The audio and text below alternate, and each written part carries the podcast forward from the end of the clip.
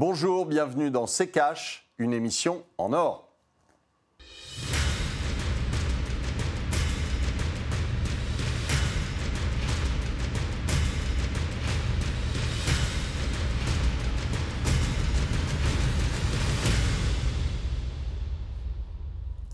Bonjour, aujourd'hui nous allons vous parler de la relique barbare.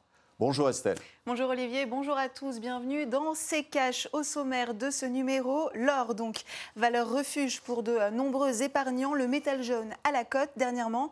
Alors faut-il se ruer vers l'or ou alors faut-il s'en méfier? Quelles précautions doit-on prendre lorsque l'on souhaite investir dans le métal précieux? Ce sont les questions, Olivier, à l'ordre du jour. Mais d'abord, on va jeter un œil sur le prix de l'or aujourd'hui. Depuis le début de ce mois de juillet, une once d'or se négocie autour des 1400 dollars. C'est une première depuis 2013. En un mois, le prix du métal précieux a quasiment grimpé de 10%. Olivier, par quoi le cours de l'or est-il influencé?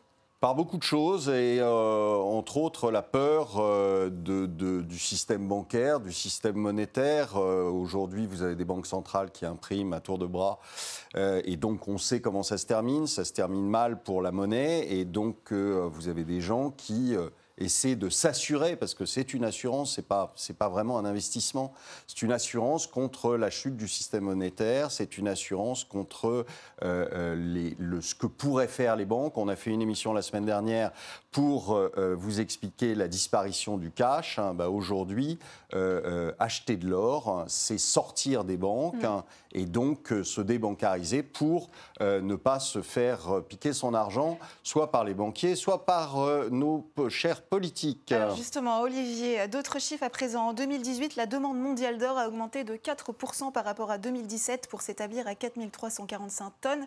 Ce sont euh, les chiffres publiés par le Conseil mondial de l'or. Euh, en gros, si on comprend bien, plus la situation euh, est floue, plus la demande d'or augmente. Oui, c'est le principe de l'assurance. Hein. C'est quand vous avez peur, vous allez euh, euh, chercher euh, quelque chose qui résistera, et ça résiste depuis quand même quelques siècles. Hein. ça a été utilisé comme monnaie il y a très longtemps, jusque d'ailleurs récemment, puisque c'est Bretton Woods qui a, qui a mis un arrêt à tout ça, et, donc on, a, on avait un système monétaire qui était basé et qui était convertible en or. Maintenant, on l'a plus. Il serait peut-être temps d'y retourner. Ce serait plus malin que de continuer à imprimer des billets euh, euh, avec une, simple imprimante hein, et qui sont basés sur de la dette. Mmh.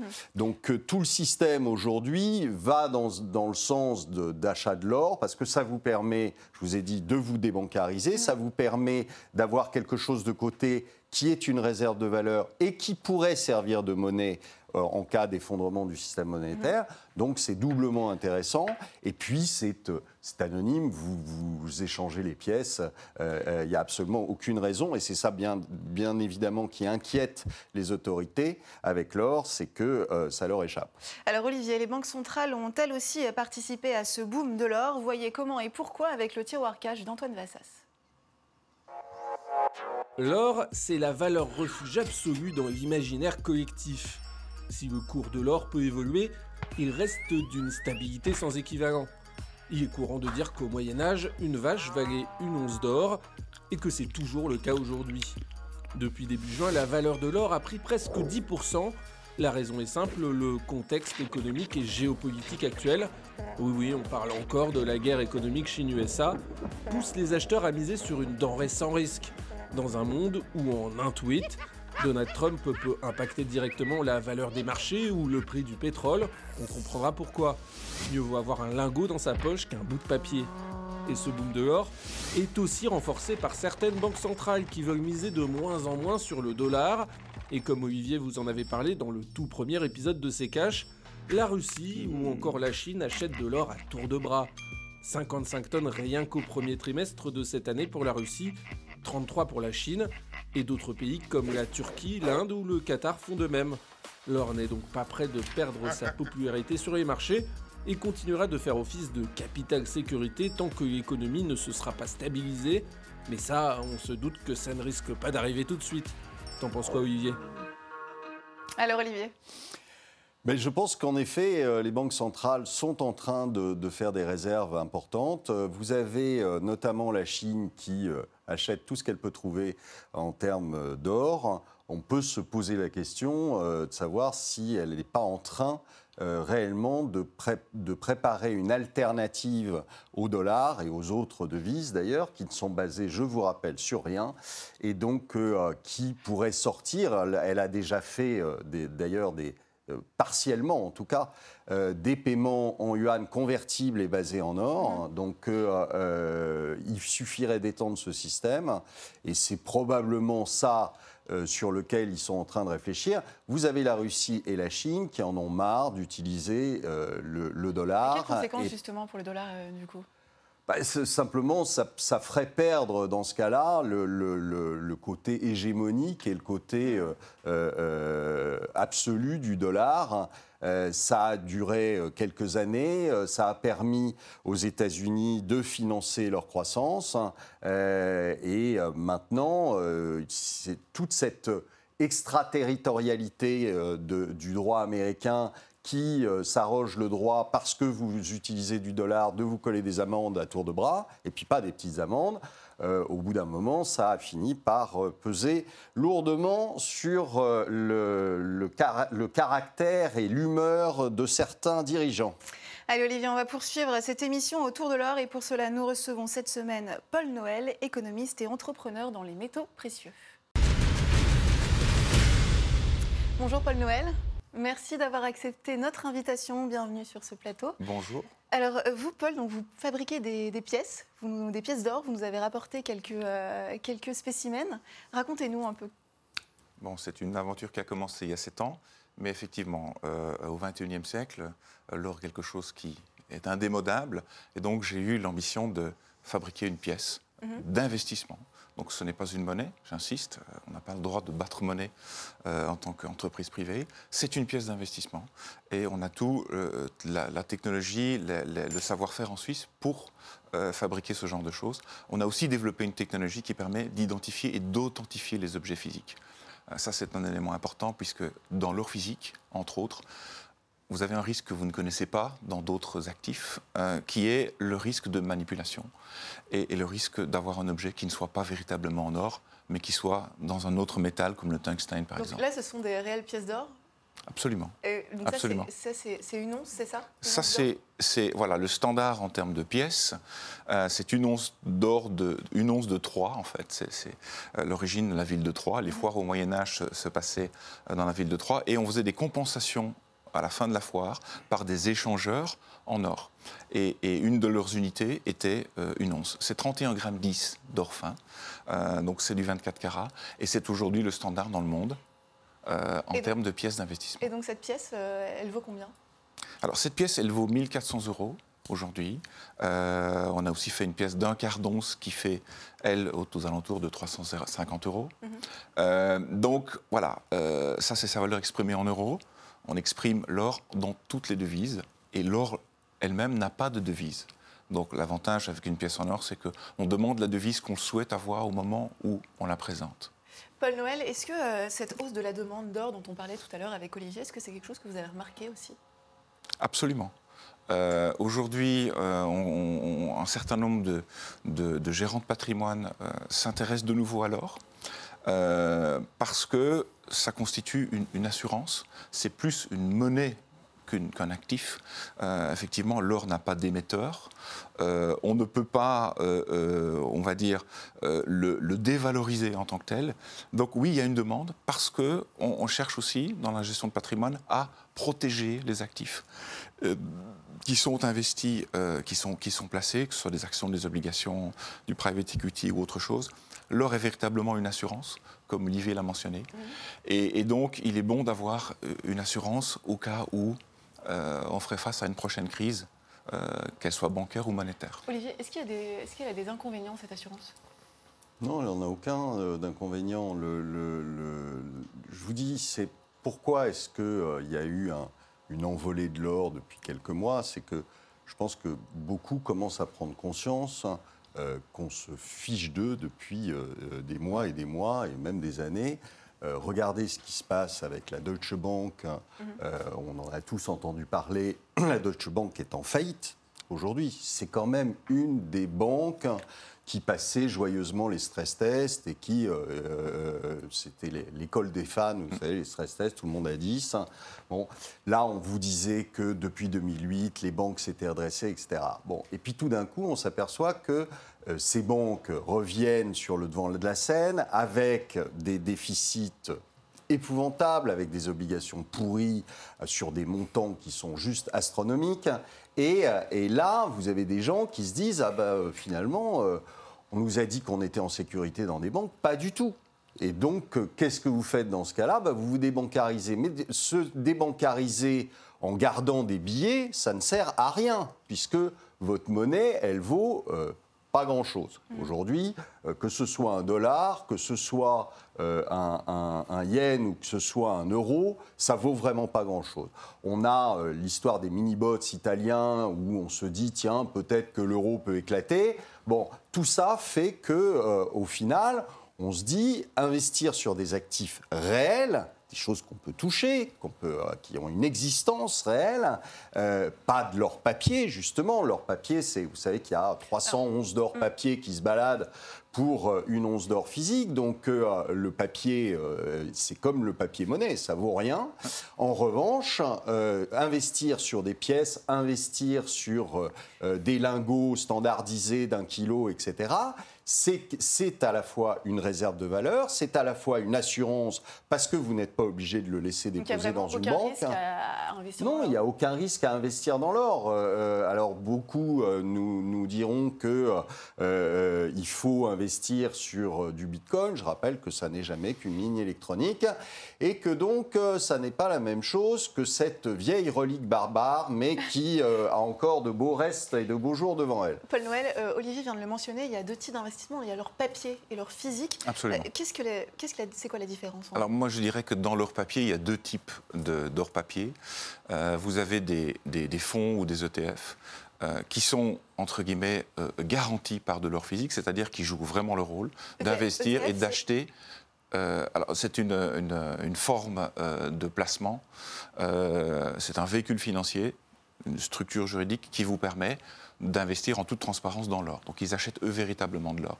Mais il y a un deuxième type d'instrument financier, euh, or, qui est simplement la, la, composition synthétique, entre guillemets, de la performance de l'or. Donc leur objectif à cela, c'est simplement de vous délivrer la même performance que l'or. Comment font-ils? Ils utilisent des instruments dérivés qui vous permettent d'avoir du levier pour de façon à répliquer synthétiquement la performance de l'or. Alors, euh, ces instruments, évidemment, n'ont pas de réelle contrepartie en or. Donc le jour où il y a un problème sur les marchés dérivés, où il y a un problème de liquidité, entre guillemets, euh, voilà, c'est ça. ça reste de, de, façon aberrante, mais moi qui ai été gérant, je le sais, euh, en France, vous n'avez pas le droit d'avoir un produit qui est sous-tendu par de l'or physique. En revanche, vous, bah, parce que les, ETF qui ont vraiment une contrepartie en or physique mhm. ne sont pas achetables en France, ne sont pas achetables en France, parce que les autorités de tutelle vous disent c'est dangereux. En revanche, vous pouvez acheter des produits dans lesquels il n'y a pas la moindre once d'or, qui évidemment sont beaucoup plus dangereux, mais qui sont acceptés par l'AMF pour des raisons que j'ignore, sûrement pour euh, que leurs petits camarades banquiers puissent continuer, continuer à faire de l'argent. C'est votre analyse, Olivier. Euh, c'est la bonne. C'est aussi le cas, Olivier, je tiens à le souligner, dans ce qu'on appelle les assurances et l'assurance vie, entre autres.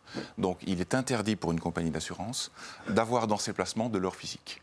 Alors, les règles sont faites comme ça et sont faites en sorte que les assureurs n'ont pas d'or physique, ne disposent pas d'or physique dans leur placement. Ça veut dire que, euh, pour résumer, quand on achète de l'or papier, on n'a pas euh, quelque part une once d'or euh, c'est, Pas, toujours. Euh, la problématique étant que ces véhicules financiers où on, investit de l'argent et, qui remboursent de l'argent à un moment donné sont toujours en déséquilibre et sont toujours à la course de façon à couvrir et acheter ce qu'ils devraient avoir. donc, au moindre problème, décalage entre ce qu'ils doivent acheter et ce qu'ils doivent recevoir, eh ben, si on arrête à un moment donné le temps, euh, on peut peut-être constater qu'il manque 1, 2, 3% Et la vraie question, quand on passe par une structure juridique, c'est ce pourcent qui, qui, manque. Est-ce que c'est les derniers souscripteurs qui ne les ont pas ou est-ce qu'on les répartit entre tous les souscripteurs du fonds? Donc c'est très dangereux parce qu'on n'est jamais à chaque instant à l'équilibre. Donc il y a toujours un petit risque. Et sur ces parties de, de, de qui va, entre guillemets, manquer de l'or que le fonds ne dispose pas, les choses ne sont pas très claires. Est-ce que c'est simple d'acheter de l'or? C'est très simple. Par exemple, si demain je veux me procurer de l'or, je peux venir vous voir euh, Absolument, absolument. Euh, euh, nous avons une quinzaine de, de- de boutiques en France qui, qui présentent notre pièce, pas que notre, pas que notre Mais pièce. en général, pour euh, le. C'est très simple, ça s'achète entre guillemets comptant. C'est-à-dire que voilà, vous, vous- présente les pièces et, vous les payez. Euh, ça peut être fait par un virement bancaire, bien entendu, puisque on a vu que le cash est problématique, euh, mais ça se fait de façon très simple. Euh, un vendeur d'or sérieux ne vous vendra que ce qu'il a, ce dont il dispose. Donc pas de promesse et de vous vendre des choses qui n'existent pas. Qu'est-ce que. La fiscalité de l'or, Olivier? Bon, la fiscalité de l'or, euh, euh, tout dépend euh, où vous êtes hein, et euh, ce que vous achetez. Euh, C'est-à-dire que quand vous achetez des, des- des pièces d'or anciennes ou quand vous achetez ce, ce genre de, de pièces, euh, là, on vous a dit, c'est pas une monnaie. Ça a été émis par un privé. Euh, donc vous n'avez pas de valeur faciale et donc Absolument. vous avez un certain nombre d'avantages euh, fiscaux euh, et vous pouvez vous balader avec. Bon, n'en prenez pas trop quand même à la fois parce que vous risquez de vous faire attaquer mais, et voler, mais vous pouvez franchir une frontière, par exemple, avec, avec ces pièces sur vous. En revanche, quand c'est une monnaie, est considérée comme telle, à ce moment-là, vous avez un certain nombre de règles qui font que euh, euh, bah, euh, vous pouvez avoir des droits de douane, vous pouvez avoir des, contrôles de, change, etc. Donc, c'est pas du tout la même chose. Alors évidemment, euh, a tous euh, notre grand-mère qui nous a euh, donné des, Napoléons et euh, c'est passé un petit peu en dessous de la, en dessous de la table vis- vis-à-vis du fisc. Mais c'est la seule façon, en effet, de transmettre de la valeur, hein, de garder de la valeur surtout au, fil du, au fil du temps, ce que, ce que aucune monnaie aujourd'hui n'a fait. Si vous regardez le prix de l'or en dollars ou en euros, sur euh, le long terme, euh, le dollar a perdu euh, 90% de sa, de sa valeur. Donc, euh, euh, c'est c'est, euh, c'est quelque chose de- là qui euh, va pas forcément monter, va pas forcément vous, vous, vous déclencher une plus-value tout pas- de suite. de mais en revanche, ça va garder sa valeur. Paul Noël, euh, Tout à fait. il a bien un inconvénient, ce métal, quand même. Alors, l'inconvénient, c'est la manipulation, c'est que la pièce soit fausse. Ça, c'est un risque de sécurité. euh. euh, euh, supplémentaire que, que- que vous pourriez avoir. Mais je rejoins Olivier, en fait, si vous regardez la stabilité, et c'est ce qu'on cherche, c'est la stabilité au travers du temps. Ce qu'on attend d'une monnaie, c'est que ça stable au travers du temps. Et si on compare la stabilité de l'or par rapport aux autres monnaies, on remarque finalement que l'or est beaucoup plus stable que toute autre monnaie. Un exemple euh, très simple, euh, une famille française qui avait des, des Napoléons euh, en 1915, au moment où il y avait un effort de guerre à, à fournir et l'État a fait un appel aux patriotes français en disant livrez votre or pour soutenir l'effort de guerre.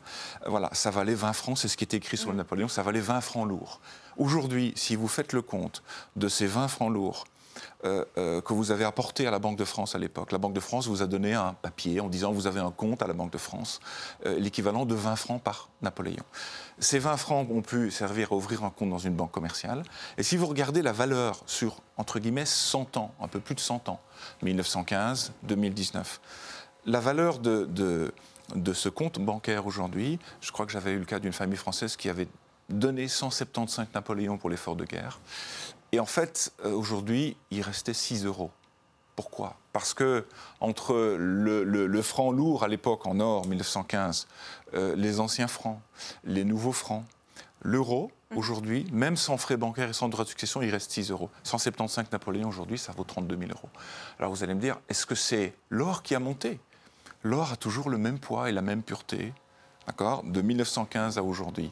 Simplement, c'est la monnaie qui a, entre guillemets, dévalué au fur et à mesure des périodes, pour des bonnes raisons, parce que créer de l'inflation est bon pour l'économie, Olivier. Je ne sais pas si tu es d'accord avec ce propos. Mais, mais, mais voilà, donc ce n'est pas l'or qui a monté de 98%, parce que j'ai fait le calcul. Euh, c'est en fait la monnaie qui a dévalué sur 100, plus de 100 ans de 98%. Est-ce qu'il y a un marché noir de l'or? Alors euh, oui, il y, a, euh, il y a un marché noir de l'or parce que l'or existe sous différentes formes, sous forme de pépites. il y a des gens qui creusent des trous dans différents pays pour extraire, entre guillemets, euh, des pépites en or. Et puis voilà. Mais, mais je dirais, il, est, là où le marché est régulé, c'est lorsque vous avez fait de l'or bancaire. Alors, il y a des problèmes d'environnement, euh, en effet, euh, mais tout ça est de plus en plus réglementé. Et donc, on veille à ce que les raffineurs et les raffineries traitent avec des mines et où il y a de plus en plus de conditions.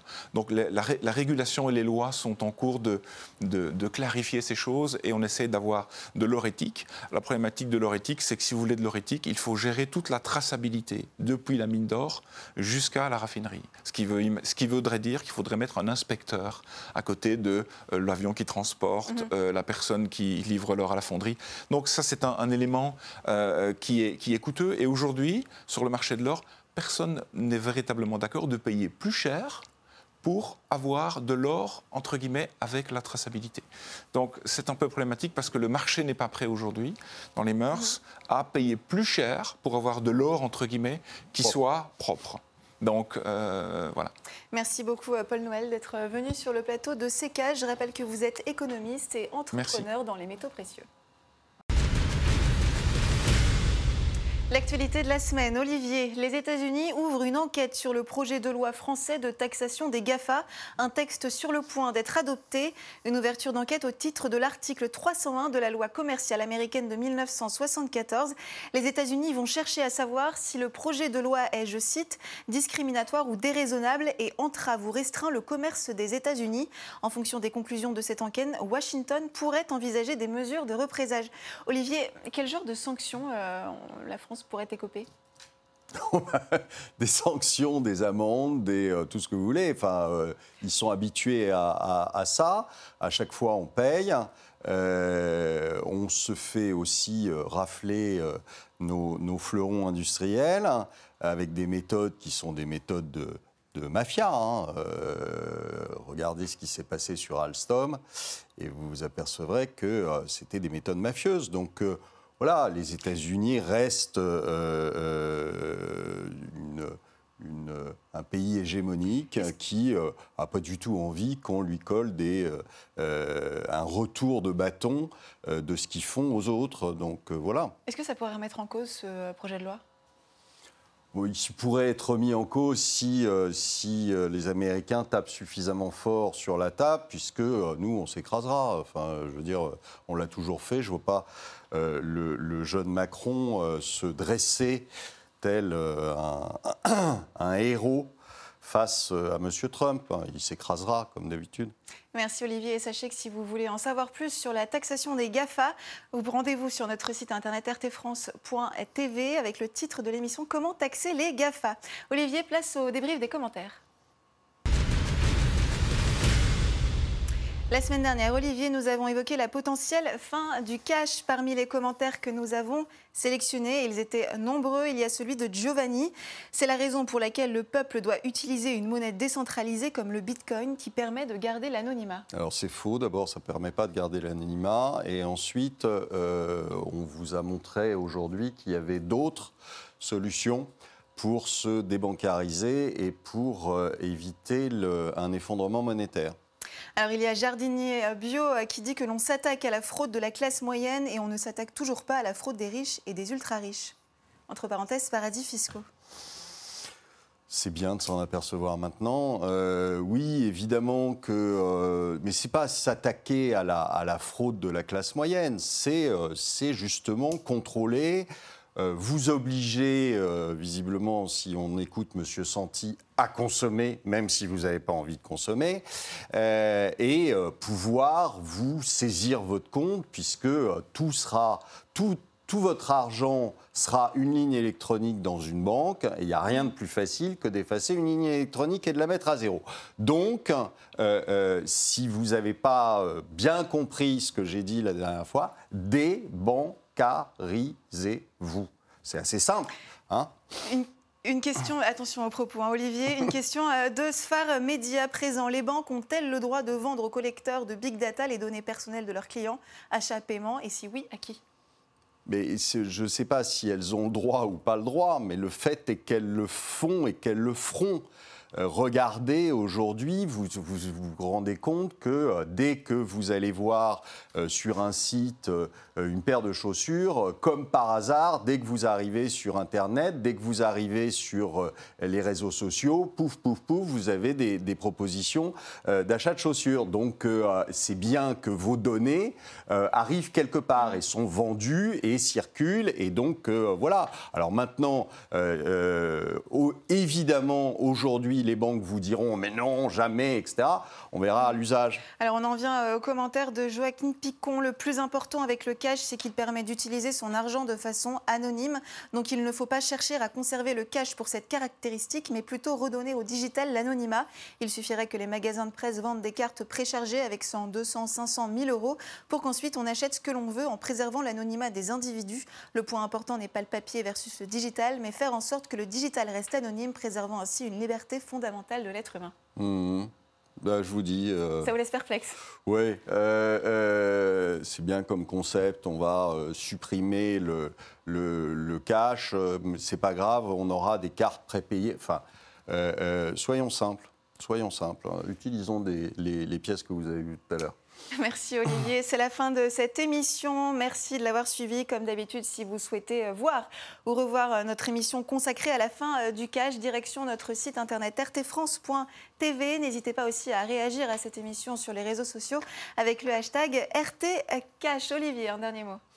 Bah, écoutez, l'or est, je pense, une des seules matières hein, qui vous permettra de passer les années à venir sans trop de difficultés.